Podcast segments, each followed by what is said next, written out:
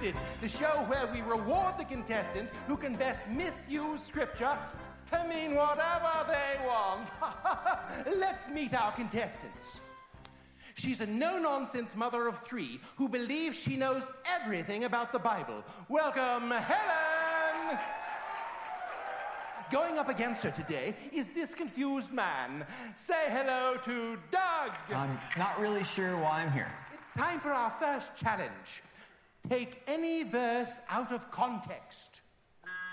Helen, John 14, 13, Jesus said, Whatever you ask in his name, he will give to you. So if you don't get what you want, then that means that my faith is better than yours. Ah, John 14, 13 just got Helen 14.13 points. That brings us to our first break. But there'll be more twisted right after this 34 minute commercial. Twisted is a series that, that's going to take all these passages of Scripture that we misquote and we take out of context and we misapply, and we're going to look at some of those today. So, to, to do that this morning, to start with, I want to tell you a story. I want to tell you a story about a young American kid. This is a true story. Young American kid who gets a scholarship to play tennis at this college, and apparently all the other kids that the, the college had recruited to play tennis, they were from Australia. So you have this one American kid and all these other Australian kids, and they're on this uh, tennis team together in college. None of them are Christians, so they're typical college kids who aren't Christians. They're out partying their brains out and trying to play tennis and maybe study a little bit. And uh, that would pretty much describe their life. And one day, the American kid gives his life to Christ. And overnight, his world has changed. Overnight, everything starts to change for this kid. And uh, he's not doing the party thing like the rest of them. And, and you got to understand, these, these boys were all really, really close, very good friends, brothers, loved each other like brothers. And the American kid desperately wants to witness to his Aussie friends and tell them about Jesus, but he has no success in doing so. Well, one day they were at, at an away match and they had some time on their hands, and they eventually found their way to the track and field area, and they discovered that the high jump pit was intact. Like you could, if you wanted to, you could play, you could high jump. So the Aussies set up the bar, you know, and they're all trying to do their best um, Fosbury imitation and do the flip, and um, with varying degrees of unsuccess. And you know, they're setting the bar at like three, three and a half feet, four feet. It's not going well for them. The American is kind of hanging back and not really doing that. And uh, what he didn't tell them was he was a high jumper in high school. So, you know, they're trying their hand at jumping over the high bar and, and it's not working very well. And finally they look at him and they say, hey, why don't you try to jump it? And uh, so he, he said, okay, I'll do that. So he steps up and he sets the bar at six feet. And they start laughing at him. And so they said, There's no way you're going to jump it at six feet. We couldn't even do it at three, three and a half, four feet. There's no way you're getting over that at six feet. And he said, uh, You guys think I can do this? And with varying degrees of never and no and absolutely not, they you know, voiced their protest. And so the American said, I'll tell you what, I'll say a prayer. I'm going to pray and ask my God to do a miracle and help me get over the high bar at six feet. And if he does, you have to come to church with me and give your life to Christ. So, believing that there was no way that this kid was going to be able to clear six feet on the high jump, they all agreed to go to church with him. And again, they, they have no idea that this kid was on the track team in high school and that his specialty was the high jump. So they all gathered around and they prayed. Can you imagine this? And, and, when they're praying, the American quoted a verse of Scripture because somewhere he'd been told that if you quote Scripture in your prayer, it makes your prayer more effective. Now, I don't know who told him that. Um, I don't think that's true. Um, you can try it if you want to and you know, do a scientific study and tell him to get back with me on that. But, um, but that's what he did. And this was the prayer he prayed God, you said in your word that if I ask for anything in your name, that you will hear my prayer and you will do what I want you to do in Jesus' name. I'm asking you to help me clear six feet on this high jump so all of my teammates would come to know you and go to church with me. Well, the Aussies are all laughing out loud. You know, they're snickering and they're, they're about to crack up at what's going on because they didn't think that he could do it. And they still don't know that 85% of the time in high school, this kid was able to clear six feet on a high jump. So the American uh, he does his run up to the bar. You know how they take that big long run and they, they get up that head of steam, and he's getting ready to do the Fosbury flop, and he takes off. And when he went up, all of the Aussies kind of gasped because they realized, uh oh, um, he kind of acts like he knows what he's doing. So he's on his way up, and he gets his head up, his head clears the bar, his back clears the bar, he gets his bottom section over the bar, and then the last thing you do in your high jumper is you have to kick your feet. You have to kick your feet at just the right moment so that your feet don't hit the bar, and then you clear the bar. So, what happened next is that he mistimed his kick and just ever so slightly ticked the bar. So, as he's falling down, he knows he's hit the bar, and the bar starts to bounce. And he's thinking, well, maybe it's going to stay on there. And the bar's bouncing. He hits the pads, the bar's still bouncing, and then finally the bar bounces off and falls into the pit with him. And uh, needless to say, that his friends didn't go to church, and his friend they probably were wiping their brow, and uh, his friends didn't go to church and did not give their life to Christ. He was devastated. God, on most days, I don't even need to pray before I do this. I've never really needed you to clear six feet on the high bar. I've never really prayed and asked you to get me over the high bar. That was something that I always seemed to be able to do on my own. I prayed in your name and I even used a Bible verse. Why didn't you answer that prayer? Today, we start a new series called Twisted, and we're going to look at some of the most misused, misquoted verses. Don't miss next week, because next week we're going to look at one of the most culturally relevant, it's probably one of the most culture, culturally relevant sermons I preach all year. Uh, we're going to look at that passage of Scripture, Judge not, lest ye be judged, you know, the one that everybody likes to use. We're going to talk about that next week. This week, um, I want to look at a verse that the American used, and, and he prayed this right before his high jump. It's John 14, verses 13 and 14. If you want to find that in your Bible, there may be a couple things you want to circle or underline. And this will be our anchor verse. We're going to look at a bunch of other verses too, but this is the one that I'm really going to keep coming back to. So, this is probably one of the most misapplied, misused, misunderstood, misquoted verses in the whole Bible. This is what it says John 14, I will do whatever you ask in my name. This is Jesus talking. So that the Father may be glorified in the Son. You may ask me for anything in my name, and I will do it. So, if you pray in faith and in the name of Jesus, you get the job, you get the car, you get the girl, you win the lottery. Right? I mean, that's what it says. If you ask for anything in my name, if you've got a Bible that's a red letter edition, that means that Jesus said those words, then that's written in red in your Bible. Am I right? So it's got to be true. I mean, if Jesus said it, it's got to be true. I've heard stories about people who have gotten sick. I heard a story about a lady in a church who got treatable cancer. Treatable cancer. And she was in a small group, and when she got sick, she and her small group put their heads together and prayed, and they decided that they were going to stand on this verse. Now, I don't know what it means to stand on a verse. I just can I just get on a high horse for a minute? Christians drive me crazy with the language we speak sometimes, right? No wonder non Christians don't want to come to church. They hear us talking like, I do not want to sound like that. I'm going to stand on that verse. Whatever standing on a verse means, they were going to do it, okay? And so they're going to stand on this. We're claiming these promises in this verse, and, and she's, we're just going to believe, and she's going to be healed. And she refused treatment, and she tragically died. Treatable curable cancer. She denies the treatment, stands on a verse, claims it in faith in Jesus' name, and thought she would be healed. Obviously, this isn't true. Obviously, this does not work. Obviously, this is not what Jesus is saying, or obviously, Jesus' words can't be trusted. Or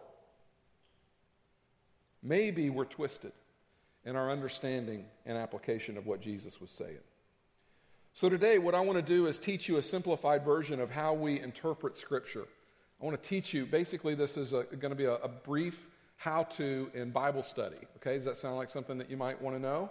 like how to approach the Bible and how to read it and how to, you know, figure out what's going on. So I'm going to give you, to start with, I want to give you three very simple thoughts on how to find the real meaning in Scripture. All right? The first one is this understand the context. That's number one. Understand the context. We want to know not just what the verse says, we want to know what came before the verse. We want to know what happens after the verse. We want to know who wrote it. We want to know to whom it was written. What were they going through? What's the background of the person that's written this? What, what would, you know, what special things would we know about that person?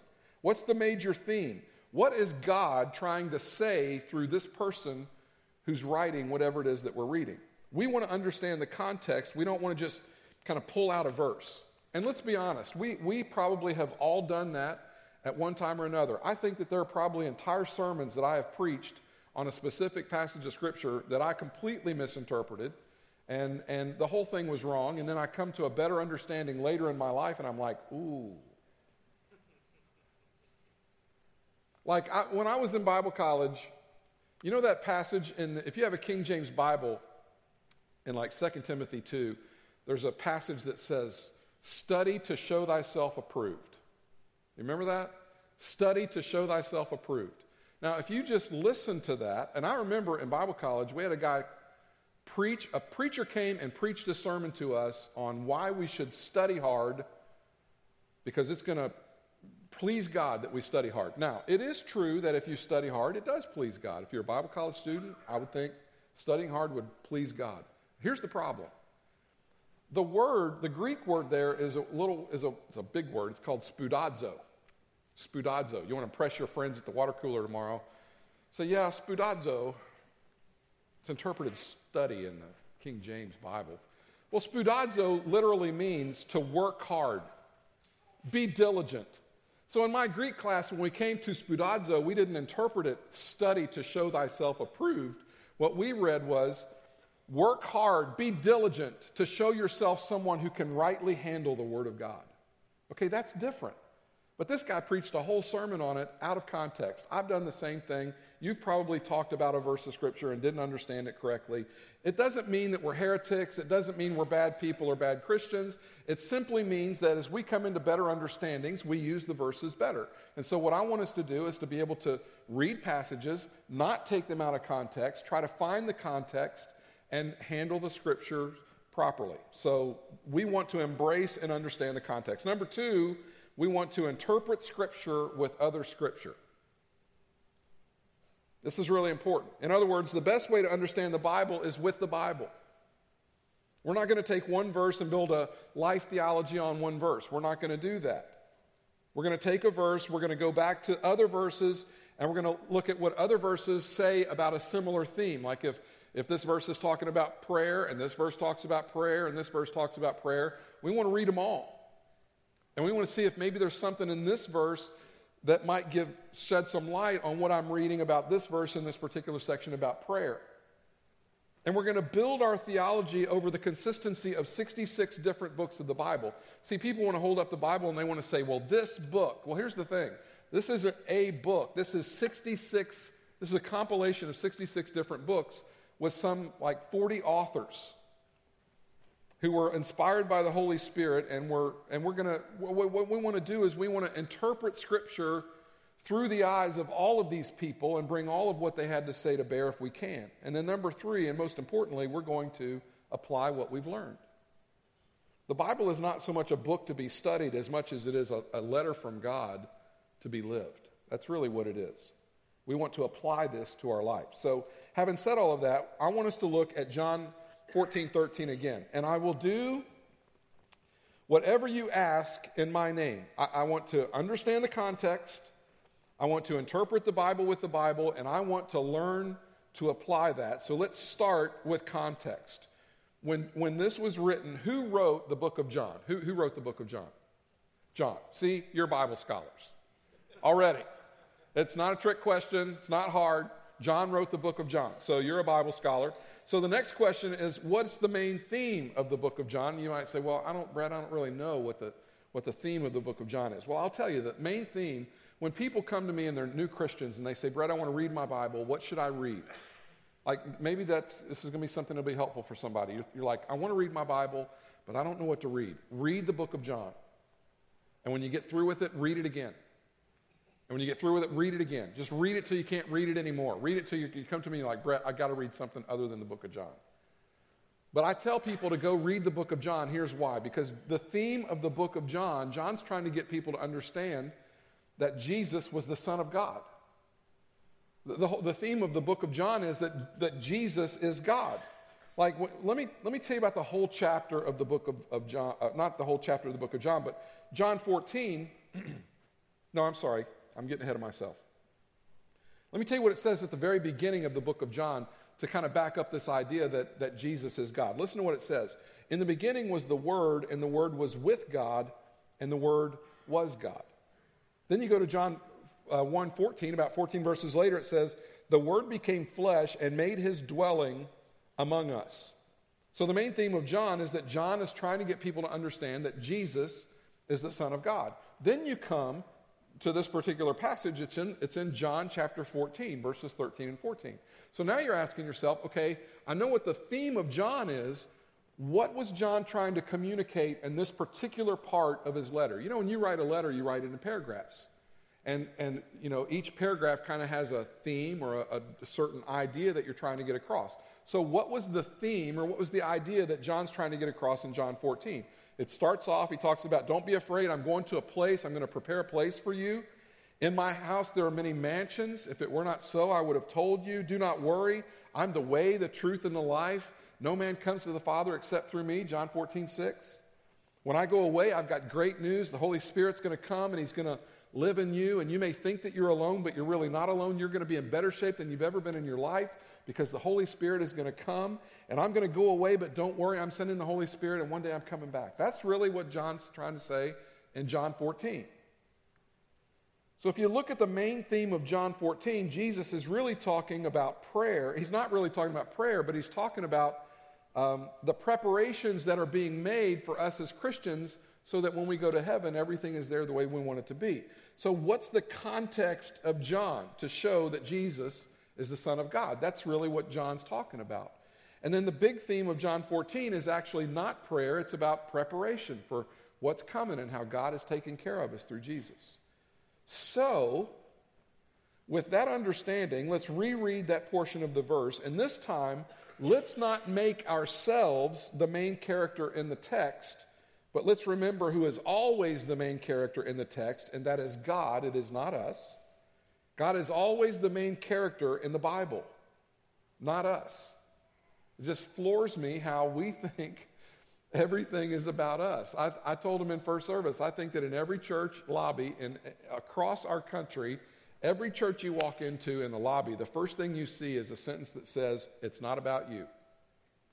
I think it'd be great if we just got that in our head. It's not about you. Well, but Brett, it is about me. No, it's, it's really not. It's about you coming to worship a huge God.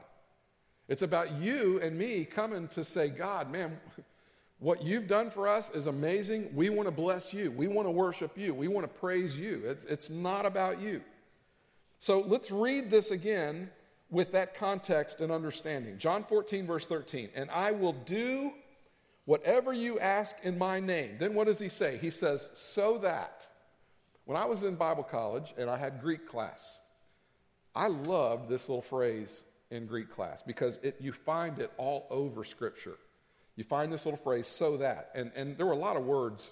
You know, I was not the brightest bulb in the, in the socket, if you know what I'm saying. And so, Greek class, especially at 7 o'clock in the morning, I had a Greek class. They ought to give you a diploma just for showing up for that, right? Greek at 7 in the morning.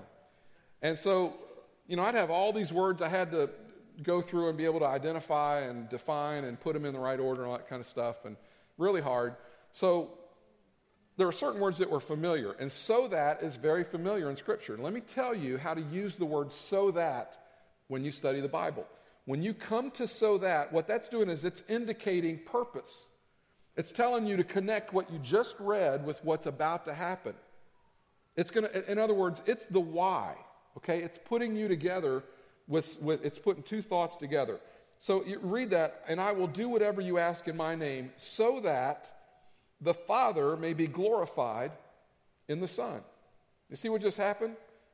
The reason God answers prayers is not so that our lives would be better, so that we would have money, and so that you can have the kitchen countertops that you want. Okay? I, I, I hate to break you up, but I mean, you realize that, right? Prayer's not just this thing that you're just supposed to use so you can ask God for the things that you want.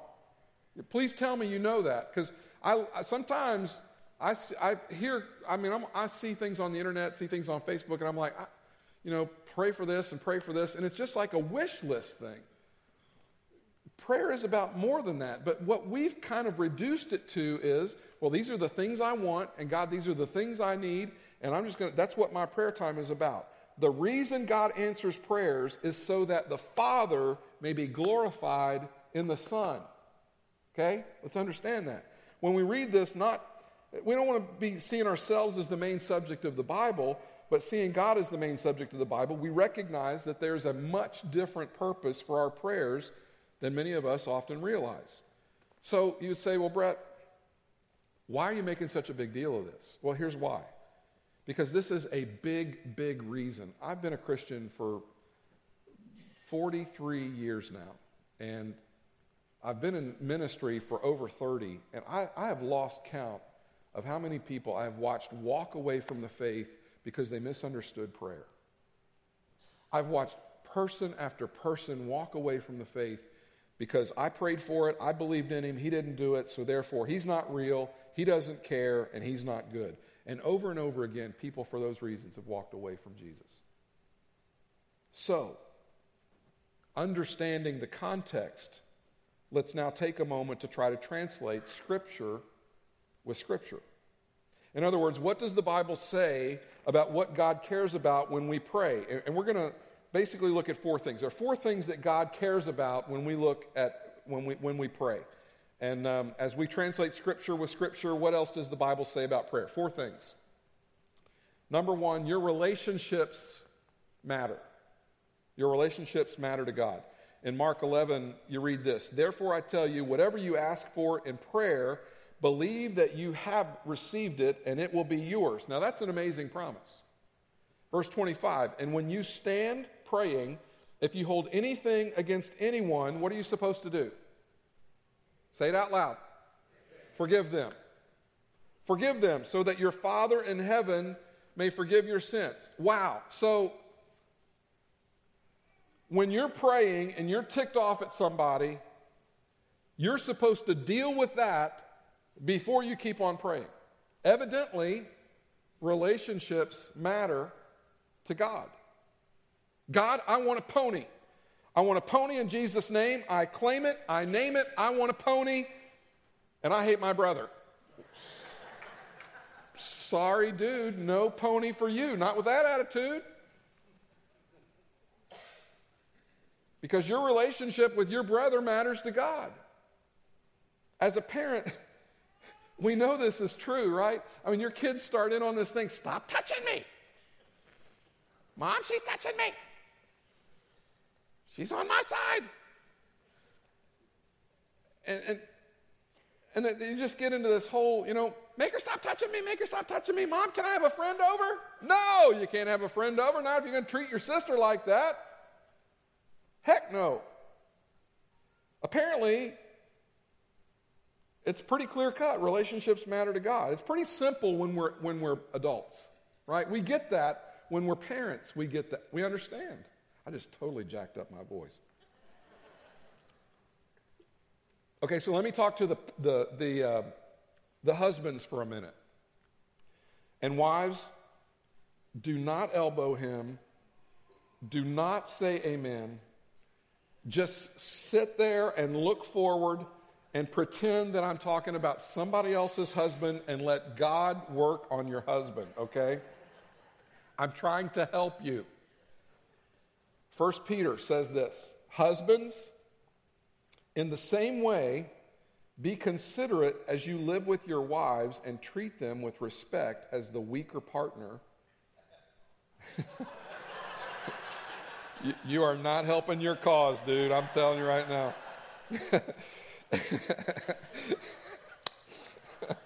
oh my goodness.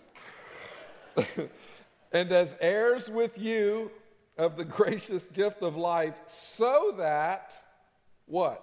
So that nothing will hinder your prayers. Whew. How can I apply that? Here's how I would apply that. If I am being a jerketh to Dee, see how I King James it to make me sound more spiritual? How I did that? If I am being a jerketh to Dee, what does that do? That might hinder my prayers. Evidently, there's something that matters to God when you pray. Your relationships matter. Secondly, your motives matter to God. Your motives matter. James, the brother of Jesus, said this When you ask, do not receive, and do not, you do not receive because you ask with what? Wrong motives. You ask with wrong motives. This was common in Jesus' day. The Pharisees, they were a, they were a pitiful bunch, actually. The Pharisees, you know, the person that always acts more spiritual than everybody else, that dude always scares me. All right, because I've been stabbed in the back by those kind of folks. I kind of need to know there's something wrong with you so I can relax around you. When you act like nothing's wrong with you, I don't trust you for a minute because that's the ones that have always hurt me, right? The ones that just act like they're more spiritual than everybody else. So when you pray perfect and you give perfectly and God does everything in your life and you know all the Bible verses and everything, I never really, I'm, can I just confess, I never really close both eyes when you're praying because I'm watching you. so, so the Pharisees they like to look spiritual. So one, what they would do is, in Jesus' time, in certain cities, the, there would be a bell that would ring that would signify it was time for prayers. They would do this different times throughout the day. The Pharisees figured out when those times were, they knew when the times were, and so they would, they would make sure that they were in busy marketplaces when the bell would ring so that they could be seen by a lot of people praying, and everybody would go, Oh, they're so spiritual because they're praying. And they would stand on street corners and they would pray things like, Dear God in heaven, I thank you that I am not like the Gentiles and I'm holy and I pray these long prayers. And God would say, That's the wrong motive. And Jesus would say, You're a hypocrite. And we're all susceptible to this. God, I want a Christian girl, but not just a regular Christian girl. God, I want a smoking hot Christian girl. And when you can't find one, now you're praying for a smoking hot wild girl, and I'll just start praying that she gets saved, right? Oh, glory to God. She's a hot, smoking hot girl. I'm going to pray now. Here's a good prayer Save her, Jesus. Save her, Jesus. Save her, Jesus. Sounds right, right? Wrong motive. Wrong motive. Your motives matter when you pray. Proverbs All a person's ways seem pure to them but motives are weighed by the Lord. So we just use Scripture to help us with Scripture. Evidently, there are some things that matter to God when you pray. Relationships appear to matter, motives appear to matter. Your faith matters to God when you pray. James chapter 1 says this But when you ask, you must believe and not doubt, because the one who doubts is like a wave of the sea blown and tossed by the wind that person should not expect to receive anything from the Lord. Evidently, your faith matters and moves the heart of God. The Bible talks about a childlike faith. I love to hear kids pray. One of my jobs, raising our kids, I, at night I would give the baths and, and I would say do the prayers.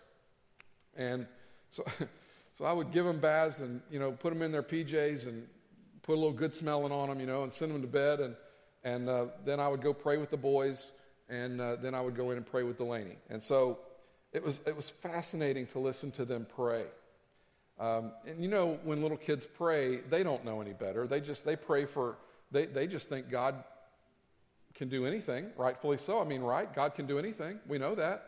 And so God's just, or kids just take God at His word and they say, well, if you can do anything, I'm going to ask you for anything. And my kids ask for some pretty big anythings. And, and then, you know, they would do that, praying in faith, innocent little prayers, and then the pastor in me, you know, felt like I should come behind that and say things like stupid things, like, well, you know, God's not going to do that, right?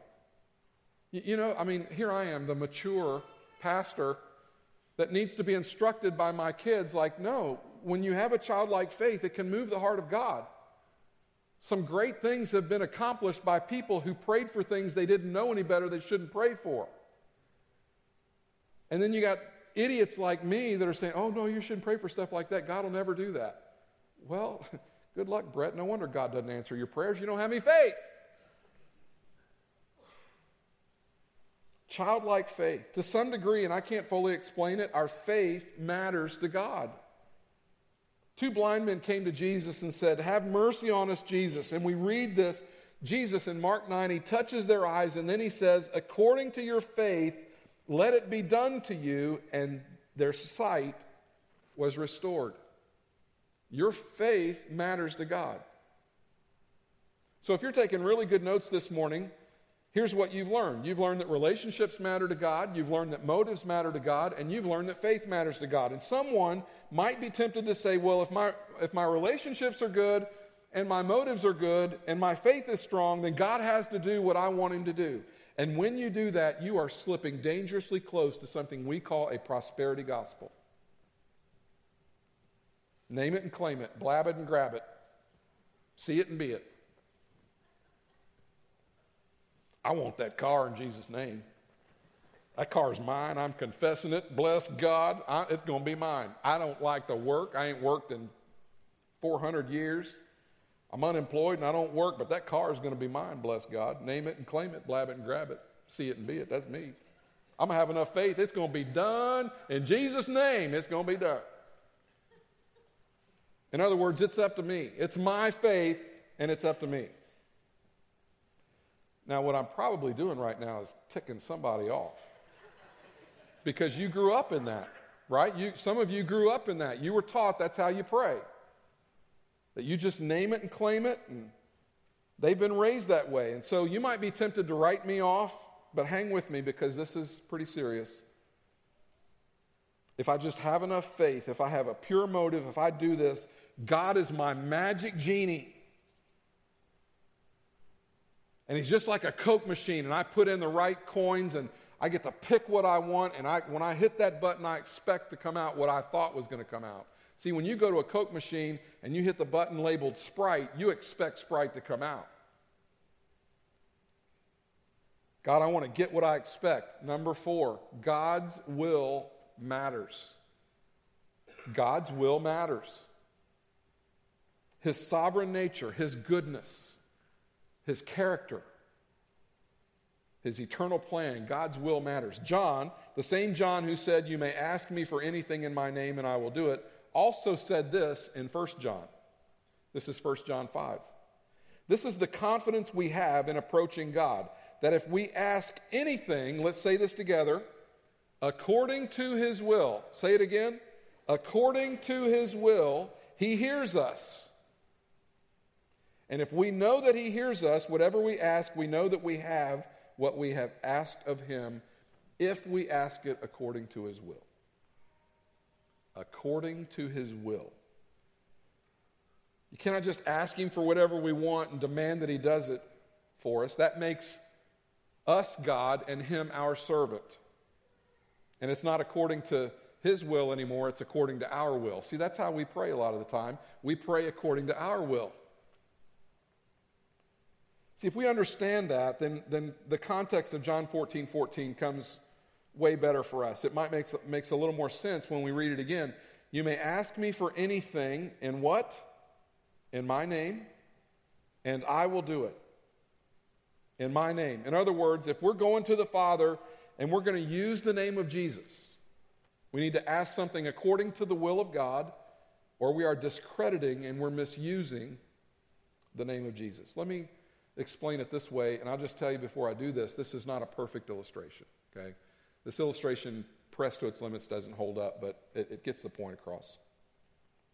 Once in a while, um, a friend of mine here in the church that's a business owner or a manager or something like that will have a job that they need to fill. And they'll come to me and they'll say, Brett, do you know of somebody in the church that's looking for work?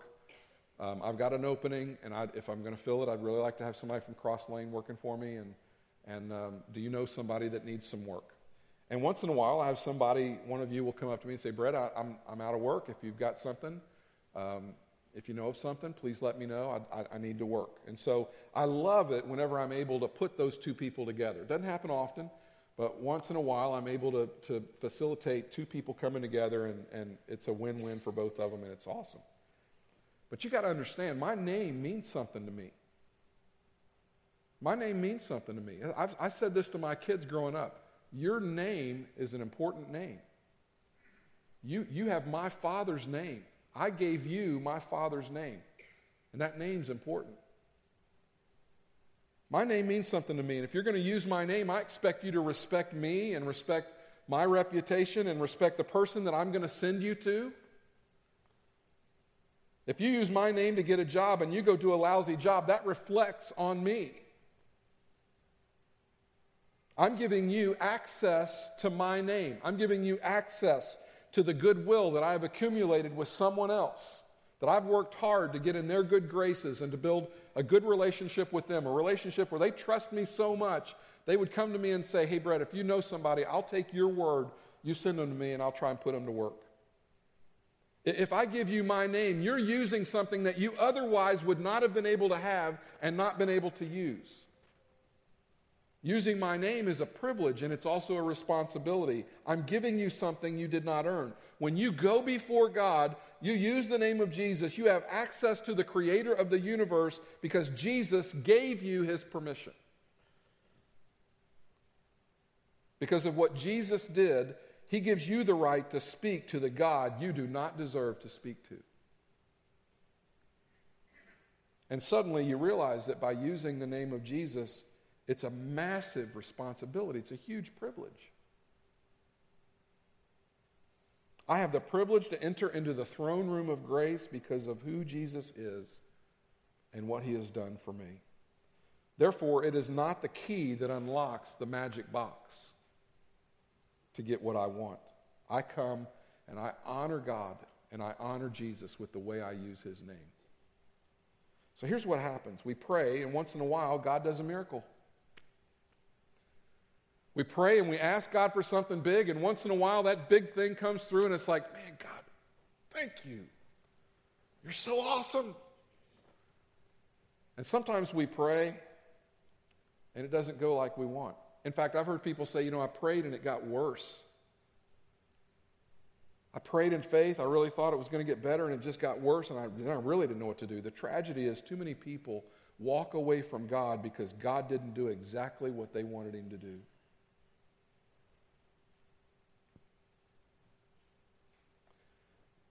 At every elders meeting, the first thing I do when I come into an elders meeting is I hand the guys a piece of paper. And it's got the things that we need to discuss and talk about. But at the very top of that page, and I've told you this before, at the very top of that page is a list somewhere between 7 and 12, 15 names uh, of people that we believe are far from God, that we believe have never made a decision to follow Christ. Um, some of those people are in Turkey. We pray for, you know, we've got uh, some people in Turkey that are trying to evangelize, and they send us names of people. We pray for them. But we, we've got a list of names. Some of the people that we're praying for right now, we have been, literally, we have been praying for for 15 years. 15 years. I'm not kidding. There have been names on that list. Some of you are in the room this morning. Your name was on that list and we prayed for you, and you gave your life to Christ, and you're now a believer in Jesus, and you've got a hope and a glory and eternity to look forward to because God is good. But you were once on a prayer list that we prayed for. But we've got names of people that, that we've been praying for for 15 years. And I'm going to be honest with you. The human part of me, when I'm making out that list, sometimes is tempted to say, man, that's probably never going to happen. I'm just going to leave them off the list. And probably the human thing to think of our elders, and I don't know that any, I've never heard an elder say this, but I, I would, I, I, mean, if they're human, they have to think this once in a while. They look at some of those names and they think, man, we've been praying for this person forever. Why do we pray for them? They're not coming to Jesus. But we don't give up. We pray. Every meeting, we pray. But every time we pray, we pray in faith that God somehow is going to move on the lives of those people. And that God's going to do something. We know that God can do it. We pray that God would do it. But even if He doesn't do it, we still believe. We still believe. We've literally prayed for some people six, seven years, and then they finally came to Jesus. And it's like, I love it when I can walk into the room and I say, Boys, I cannot wait to tell you. See that name right there? Take your pen and cross that name out because they just gave their life to Jesus. Woohoo! Love doing that. We believe He can, we believe He will. But even if He doesn't, we still believe. Why? Because our faith in God doesn't rest on what God doesn't do for me or the people that are close to me. Our faith in God rests on what Jesus did for, for us on the cross and in an empty tomb. If prayer is only a tool for me to get what I want, that is an insult to our God. Dads, can you imagine if your kids only came to you when they wanted something? Dads are thinking, yes, because it happens all the time. Dad, give me this. Dad, give me that. Dad, in the Wilson name, give me this. Dad, in the Wilson name, can I please have that? What does that do? That makes my dad my servant. God is not my servant, I am his servant.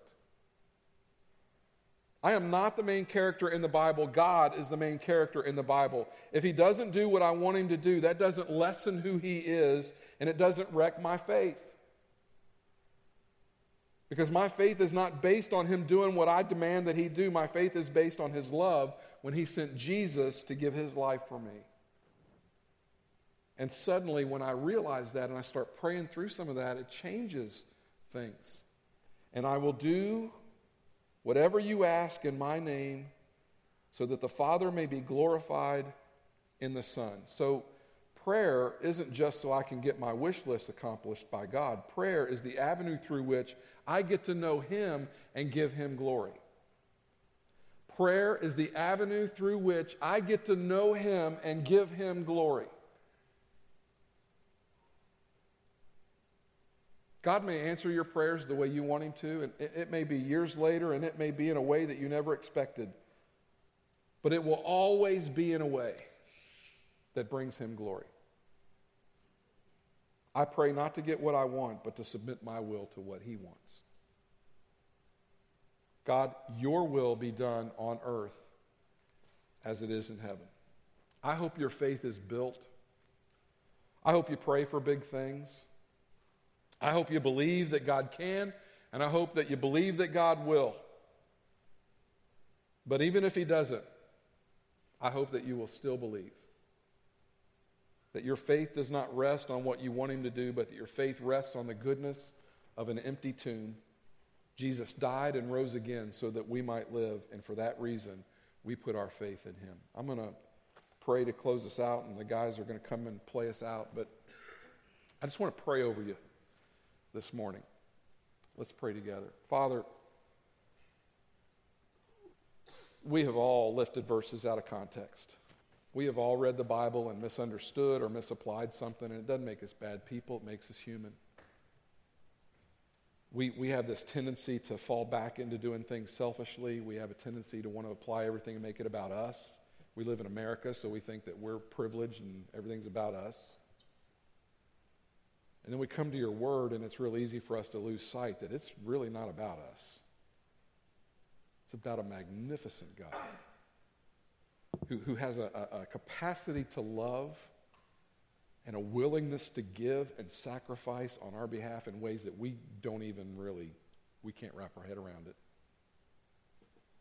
And so, Father, for those times that we've probably with really good intentions misused a passage or prayed to you the wrong way or treated you like some kind of genie, we're really sorry.